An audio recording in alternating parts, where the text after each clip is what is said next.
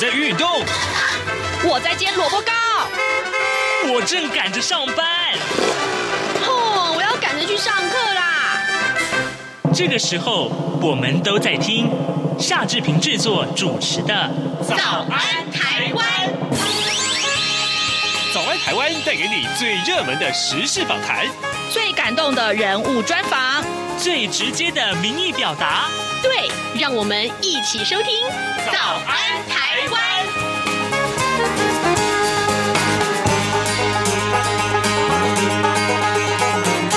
早安，台湾！我是夏志平。今天是二零二三年的一月十一号，星期三。哎，今天早安现场这个单元里面，我们每个月呢，呃，都会有有邀请四位来宾啊，在固定礼拜三来上现场的节目。今天呢是三 C 玩家 iPhone 四林小旭，小旭哥已经坐在我的右手边了。待会儿我们跟您聊的话题，可能你哦会觉得说，好、哦。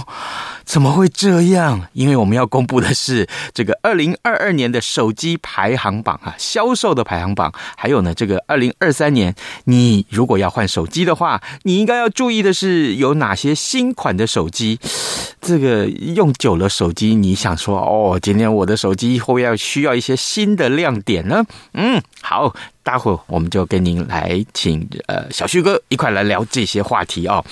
那么在跟小旭哥呃讨论这些话题之前，我们有一点点时间来跟大家说一说各平面媒体上面的头版头条讯息。今天哦有一个震撼弹哦，《联合报》的头版头条告诉我们，行政院长苏贞昌今天会提辞呈，新的阁揆锁定在谁呢？是呃前副总统陈建仁，而且党政高层说呃这件事情很快就会发生。让我们来看。看联合报的内文啊，民进党九合一败选之后呢，内阁改组备受关注。党政人士昨天表示呢，行政院长苏贞昌今天将在与蔡英文总统周三的例行性的会议里面提出辞呈，并且在这个礼拜五立法院预定休会当天率内阁总辞。至于新任阁揆的人选呢，锁定在前副总统陈建仁，呃，搭档副阁揆的人选是桃园市前市长。郑文灿，党政高层还透露说，陈真仁接阁魁这件事情很快就会发生。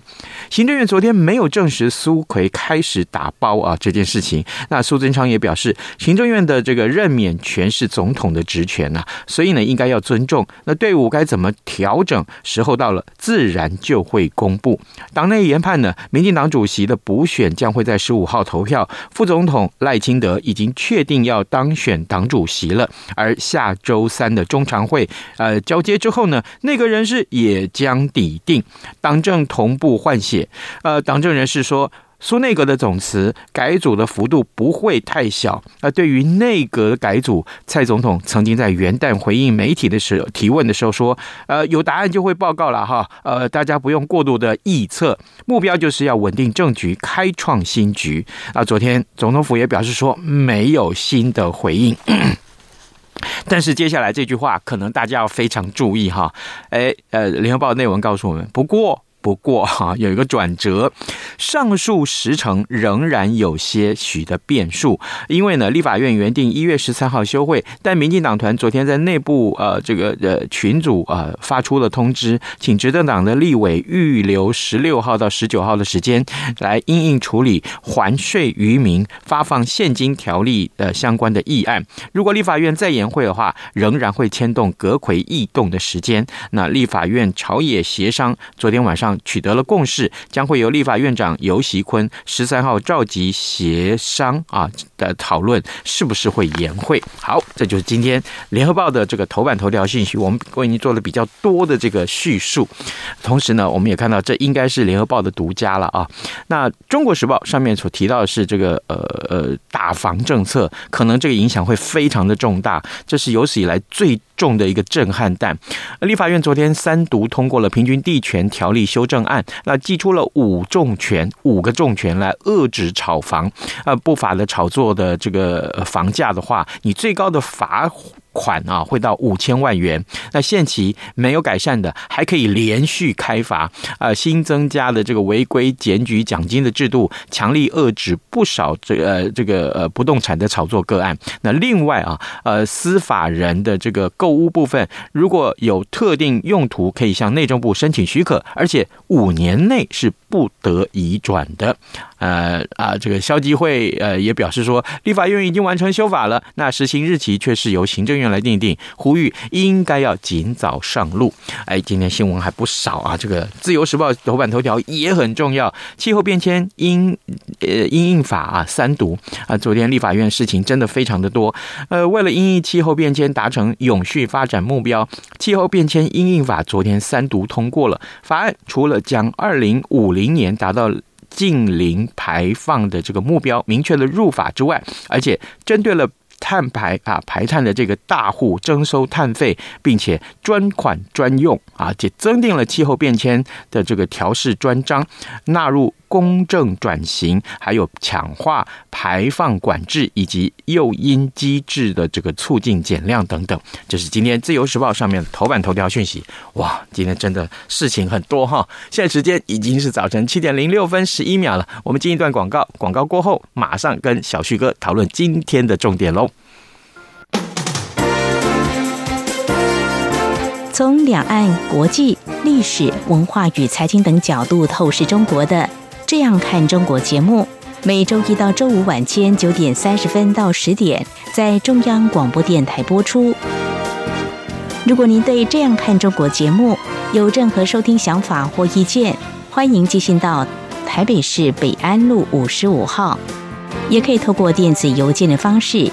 节目有两个信箱：二零二零 at rti 点 org 点 tw，或是。二零二零零二零三 news at gmail.com。再次谢谢听众朋友们的收听与支持，请持续锁定每周一到周五晚间九点三十分到十点播出的《这样看中国》节目。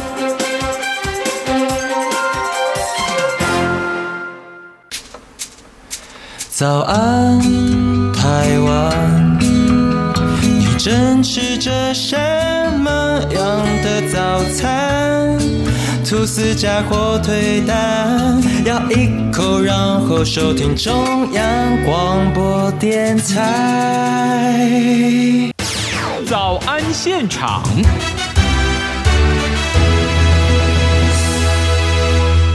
这里是中央广播电台台湾之音，您所收听的节目是《早安台湾》，我是夏志平。此刻时间早晨七点零七分五十四秒了啊、哦！哎，各位，今天我们为您邀请到三 C 部落客林小旭，小旭哥来到节目的现场，为大家来公布这个手机排行榜啊。呃，这个当然有没有你你正在使用的手机呢？哎，小旭哥，早安。来，志平早啊，听众朋友，大家早啊！是是是，这个过年前，这个哎，这个大家准备忙着过年，所以这个换新机也有可能。真的，应该蛮多人也准备拿着压岁钱去买新的手机了吧？我也想要换，呃，真你已经想好久了，到底什么时候下手啊？我的手机已经用三年了，差不多差不多。照你们这个科技人的看法，一只手机用三年应该可以换。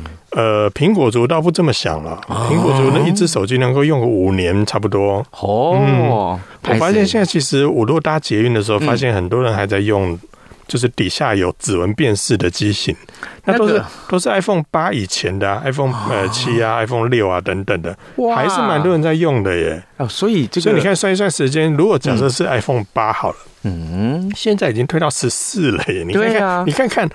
对不对？所以你一只手机，如果以苹果族来说，一只用个五年差不多。所以它贵不是没有道理。嗯，如果真的我们如果每个月这样摊下来的话，你会发现，哎，其实也不贵嘛。嗯，对啊。好，来，那我们来看一看这个万众瞩目去年的手机销售排行榜。小旭哥啊，这个呃上个月我们提到了二零二二年十大三 C 的这个热搜榜单，对对对哈。其实十大我们上个月提到的十大热搜榜，嗯，就有好几个名次，就十我们记我记得是上个月是十个名单，是因为搜寻榜的前十名嘛，嗯，其中。五个就跟手机有关啊，嗯，所以其实，在科技的领域里面，其实每个消费者对于手机这个随身无法离手，连上厕所都要带着的一个设备，哎，这个其实大家都是非常关注的。我怀疑你在我们家厕所。没没没，你知道吗？上个月我们在讨论的时候，不是讲说，哎，我手机如果带到厕所，其实要记得消毒或怎么样，因为毕竟里面你在你在冲马桶的时候有一些喷溅嘛，就就就大家要小心，说尽量不要带进去，因为会容易脏啊。就你知道我们在台湾上个月的话题之后，就出现了另外一个新闻，有一个租屋的一个女孩儿，嗯哼，她在厕所里面受困。因为那个喇叭锁坏了，他出不去，就他手机忘记带进去，又无法求救，哦，他就困在里面了。幸好他用语音的这个语音助理，嗯，他就呼叫他的手机，他手机之后，然后请手机帮他拨，用语音声控的方式拨去求救。哇！最后才请消防队跟警察过来破门呢。请锁匠来帮他开门，他再逃出来。所以后来我仔细想一想，上厕所好像带着手机也蛮合理的，必带。你如果要求救的时候，是是是，喂，这扯远了。来，这个十大排行榜，好，这个呃呃有通路都公布了，去年手机销售排行榜，到底哪些手机受到台湾消费者的喜欢？我看到这个排行榜，我真的有滑倒。为什么？志平，你看到的时候，你没有觉得？哎呦！这是这是重复的吗？你为什么小去 key 那么多次？真的，就如果你后面的型号不谈的话，对，只输入品牌的话，嗯、你会想奇怪，这不是十十款手机啊，怎么会都复制贴上呢？真是伤脑筋。我们看十大排行里面哦，就是因为这个这个目前目前所看到这个排行。嗯是我们台湾的一个通路，叫神脑国际。我想大家应该都很熟悉嘛。在例如说，在中华电信的这个门市，通常它都有一个神脑的柜台，嗯，或者是我们在路边街边也都会看到神脑通讯等等的。嗯，那么呢，神脑就公布了二零二二年的十大的热销手机排行。那我必须还是要说哦，嗯。这个是单一通路它所公布的，但因为其实这家通路在台湾的各市站什么，其实都蛮常见的，所以我们也可以从它的排名里面看到一些端倪。嗯嗯，那。我目前看到神脑所公布的这十大排行，其实也跟我们每个月所看到的排行差不多。嗯嗯，几乎都是苹果、苹果、苹果、苹果，三星、三星、三星，就是这样子。所以我们现在看到的这个十大排行里面的十名，一到七名，嗯嗯，就分别是由苹果跟三星所囊瓜，一到七名哦。所以十大里面有七大就已经被他们两个通通端走了。嗯嗯嗯，剩下的第八名、第九名、第十名才分别是 OPPO、vivo 跟。红米，嗯，所以你会看到这这个其实反映到我们之前所看到每个月的排行，也会发现，如果每个月的排行这样去摊下来的话，嗯，其实大部分前几名也都是苹果、苹果、苹果、苹果、三星、苹果、苹果、苹果、三星，大概都是这样的排名啊。所以你十大排行，也许待会志平可以公布在早安台湾的粉丝团上面，大家有兴趣也可以到粉丝团上面看一下这十大排行。是。但呢，从这十大排行里面会看到一个很有趣的现象。嗯，第一名是苹果的 iPhone 十三，这应该毫无悬念了，因为其实在整个年度里面，iPhone 十三这整个系列，它也包含好几个机型，但是它也从如果从二零二二年去算的话，它也从一月卖到了九月嘛。嗯，因为九月中之后，iPhone 十四就出来了。是啊。可是 iPhone 十四出来在九九月份的时候正式开卖，那换句话说。九月、十月、十一月、十二月，哎，它也不到四个月的时间，可是它进入了排行榜的第三名。哇！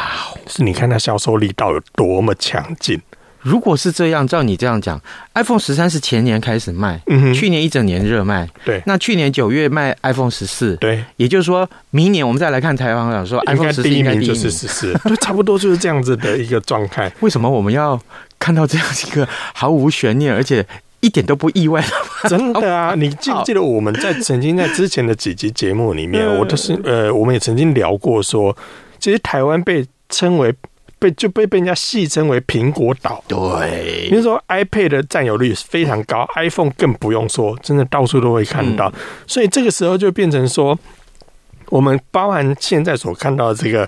台湾通路神脑国际所公布的排行榜也发现，几乎都是苹果的天下。嗯、那唯二可以看到占有率稍微比较多的，就是三星的这个系列的手机哦，几乎都是三星的 Galaxy 的 A 系列。嗯，呃，从型号，比如说 A 五三啦、A 二二啦、A 五二啦、A 三三等等，都是 A 系列的这个机型。嗯、那 A 系列这个机型有一个特色哦，嗯，它的价格。价位带都落在一万到一万五之间。嗯哼。这是一个很有趣的现象，所以呢，嗯、这个整个的这个排行榜，我们可以从里面可以看到，跟每对应到每个月。其实我觉得，如果接下来还有其他的，例如说国际的机构，或者是其他通路再公布的排行榜。应该也都八九不离十，就是苹果跟三星南瓜了几乎了七成到八成的市场，剩下来的一个小小小小的一块，可能才是由众多品牌去分食。嗯，我们还看到一个特色啊，就是几乎这呃这些手机前十名的手机，大概都是五 G 哈。现在，呃，现在虽然还有人在推出四，没有还有品牌在推出四 G 的手机啦，但我相信应该大部分的使用者在购买的时候，因为毕竟现在五 G 的手机也没有到高不可攀嘛，因为一万多块也是有五 G 的手机啊，所以应该。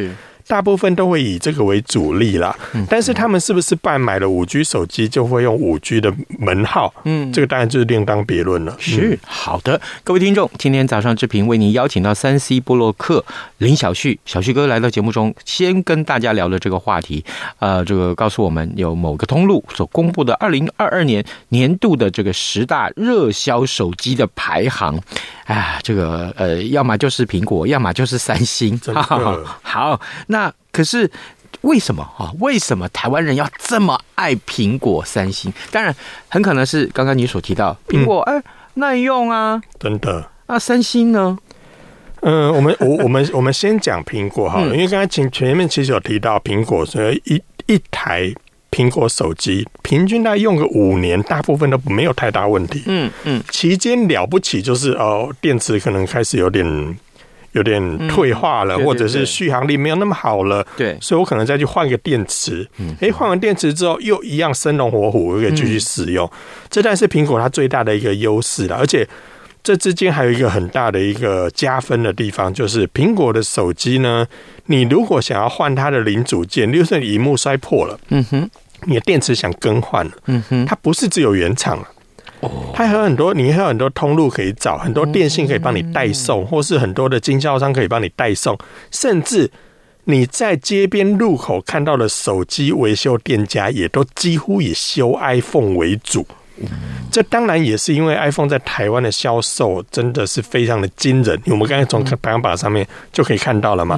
当然再来就是因为有那么多的销售量，会促成有那么多的民间店家在做这方面的维修。嗯，所以换句话说。你要维修 iPhone，或者是你要更换 iPhone 的零件，是相对简单的。这个其实也会让消费者会觉得说：“哎，我买一个东西，我不是只要送原厂，我去送到民间的维修商，我也方便，价格也不会太贵，是大家可以接受的。”再来就是苹果，它有一个很好的好处是它的 iPhone 哦。你买了之后，嗯，几乎在五年内都可以做系统的更新，诶，这个也是很多的消费者他很喜欢的地方。因为有时候软体我做了一个大版本的更新，我就好像换到一台新手机一样，因为它的新功能会一直不不断让我可以体验到它最新的一个科技或最新的应用，所以对很多消费者来说，他会觉得诶，蛮划算的啊！我买一只手机，连续五年我都可以更新，甚至有的有的机型更新到六年了。一直都可以用，可是反观这个部分就是 Android 很大的一个弱项哦，所以很多的消费者他为什么喜欢苹果手机？尤其呢，我其实有观察到学生还真的特别爱用苹果手机，有很多人说：“哎呀，学生用苹果手机干嘛用那么好？”他也没有说。他一定用那么好，因为他可能是爸爸妈妈淘汰下来的。是，可是你说学生用旧手机，他不会觉得说跟别人比好像差人家一截吗？嗯，不会耶。是，为什么你知道吗？为什么？苹果有一个很好用的功能叫 AirDrop。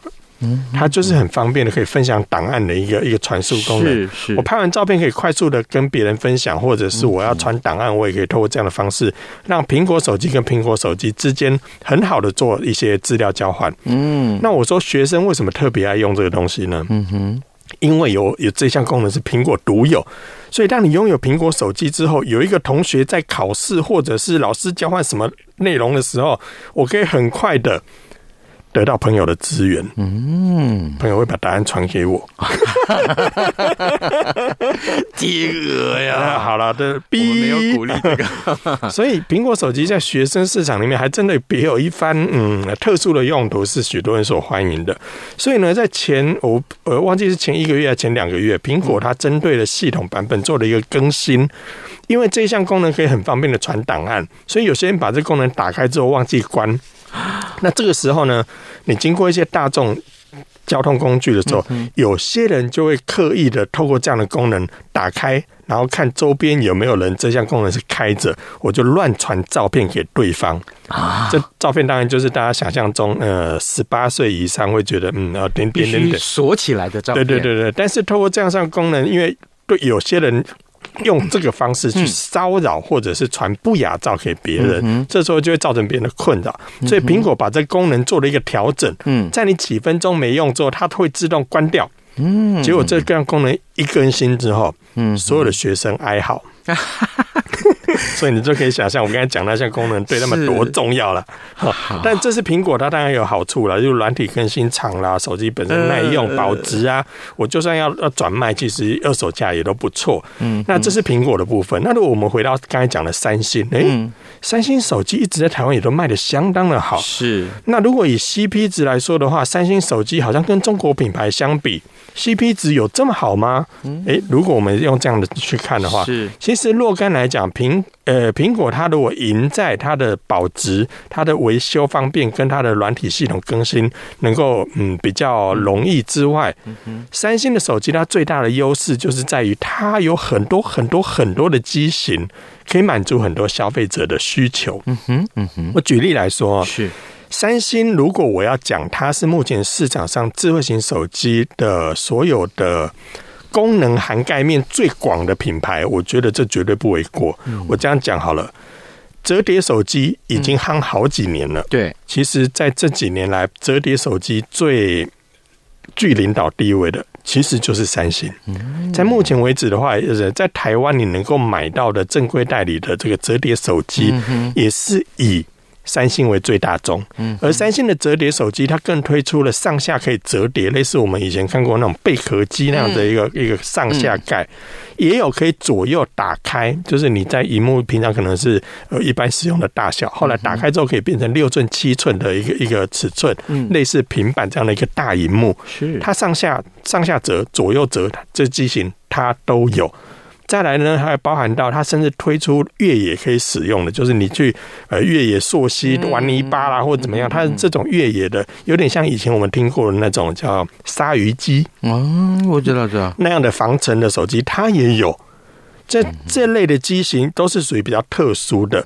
那当然，以上的这些功能的手机，苹果是没有的，所以它可以杀出一条血路，是跟别人不一样的。是。再来，当然不外乎刚刚我们所提到的一些，例如说有一些平价的机型，嗯，它从一万多块到五万多块，甚至到折叠机六七万块，它都有。它的涵盖范围非常的广，那更不用说它有一些旗舰机，在功能上也是非常非常的厉害。是。所以这部分其实它可以透过这样的方式，多元满足不同消费者的一个选择。那当然，我们就可以从呃，刚刚我们前面所提到排行榜里面看见它，哇，啪啦啪啦，好多机型都涵盖在上面。嗯嗯嗯。所以呢，透过这样的方式，其实它可以绵密的涵盖很多使用者的需求。那这方面，如果我们反观苹果，甚至是其他 Android 品牌的手机，他们就几乎没有。可是。可是刚刚你提到，我有一句话我有记下来，就是说在前十名的手机里面，这些呃三星的手机大概价格都在一万到一万五之间，所以等于。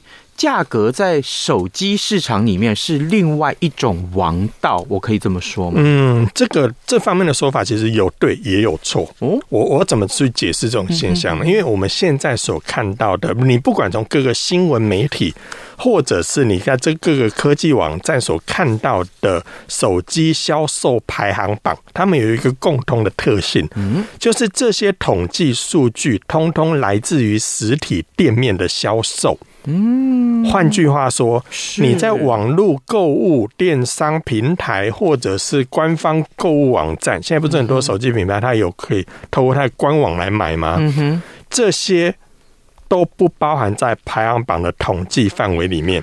哦。换句话说，我们现在所看到的排行榜，其实它都是指一般在门市、通讯行这些真的在实体销售上有卖的这个手机排行。嗯哼，也就是说，有另外一一些人，他他会在网络上买手机的，这些是没有统计在上面的。嗯哼，那回到刚才志平所问到这个问题，诶，几乎刚刚我们排行榜所看到的，几乎都落在一万五左右。嗯，其实这也对应到实体通路的消费族群。哦，是什么是实体通路的消费族群？婆婆妈妈啦，嗯、阿伯阿姨啦，这个大部分就是就是呃，我们讲这个族群的使用者，他可能还是习惯以前我们买手机要到通讯行嘛。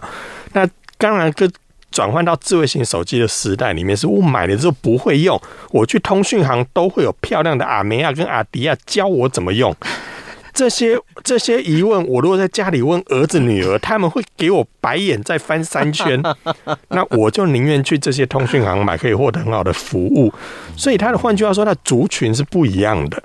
那这个族群呢，我们我们来讲，说刚才所讲的什么阿北阿姆啦、阿公阿妈等等这些使用者，他在购买手机的时候。相对它不用到这么高阶，嗯，我也当用的话啊，啊，看起来漂漂亮亮，哎，一万多块也 OK 啦。这个功能什么看起来也都可以呀，啊，一台能够用个几年，对他们来讲也也 OK 了啦，因为比一万多块嘛，那就算是一万五左右，我们刚刚看到一万五左右，其实都是建议售价哦。嗯哼，换句话说，市场成交价可能几乎都落在一万块左右，甚至一万块以下。就可以入手了。那这个当然对应到这个消费族群，他们就觉得，哎，这个可以啊，便宜大碗。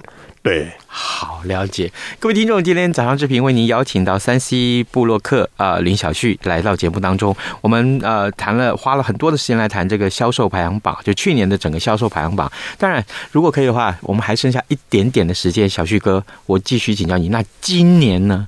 二零二三年的手机市场。有哪些个亮点？我们撇开这个平价机不说了哈。OK，所以你要听贵的就对了。好，那么我们要讲注目新科技哈。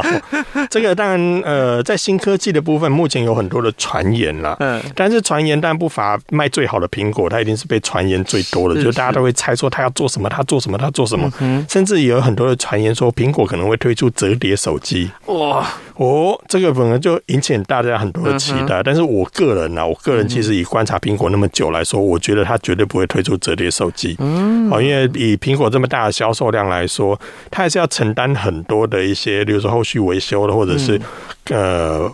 客户抱怨之类的问题，嗯哼，嗯哼，那折叠手机目前其实还是有很多，例如良率，或是因为荧幕在折叠关系，中间的会容易有一个折痕或者是故障的状况。对，我个人觉得苹果不会这么快的照进进到这块市场，因为毕竟销售量这么大，如果要面临到维修也这么，嗯嗯嗯的情况下，我觉得它应该不会照进到这一块了。嗯，但是我目前已经知道资讯是。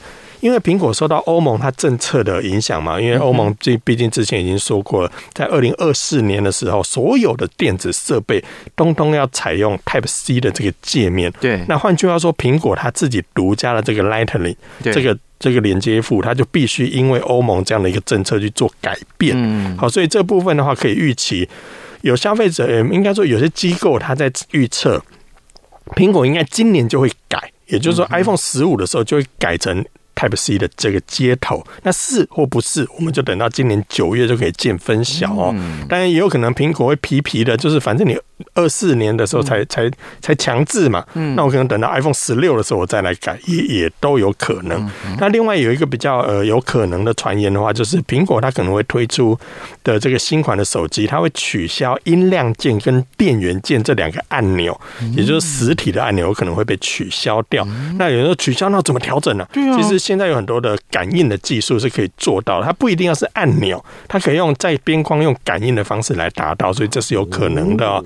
那再的话，就是有传言苹果会导入潜望式的镜头，达到更远距离的拍摄，这都有可能哦。那包含其实另外一家苹果的另外一家美商，也就是 Google，Google 也被传言它可能会推出这个折叠手机。那因为 Google 跟三星的合作还蛮紧密的，所以个人也觉得这个还蛮有可能。嗯再来就是在今年的二三年，其实。会看到很多充电技术的大跃进。嗯，一月刚开始就有人有品牌已经推出了两百四十瓦的快速充电。这相对苹果的二十瓦，你可以想象，哇，那差距之大哦。所以其实今年有很多新科技，也是像大家可以相呃去做关注，甚至你在买手机都可以列入考量的。好，各位听众，从刚刚小旭哥所形容这些新科技的时候，我看到他眼睛里面散发出那个热跟光，我们好期待。好，呃，各位，今天节目时间很快哈，我们也请小旭哥在节目中分享了这么些宝贵的资讯。如果作为你今年选购手机的重要参考的话，那我们真的是感到万幸，真的非常宝贵，非常宝贵。也谢谢小旭哥今天的参与，谢谢你，谢谢，也谢谢各位听众的收听，咱们就明天再会喽，拜拜。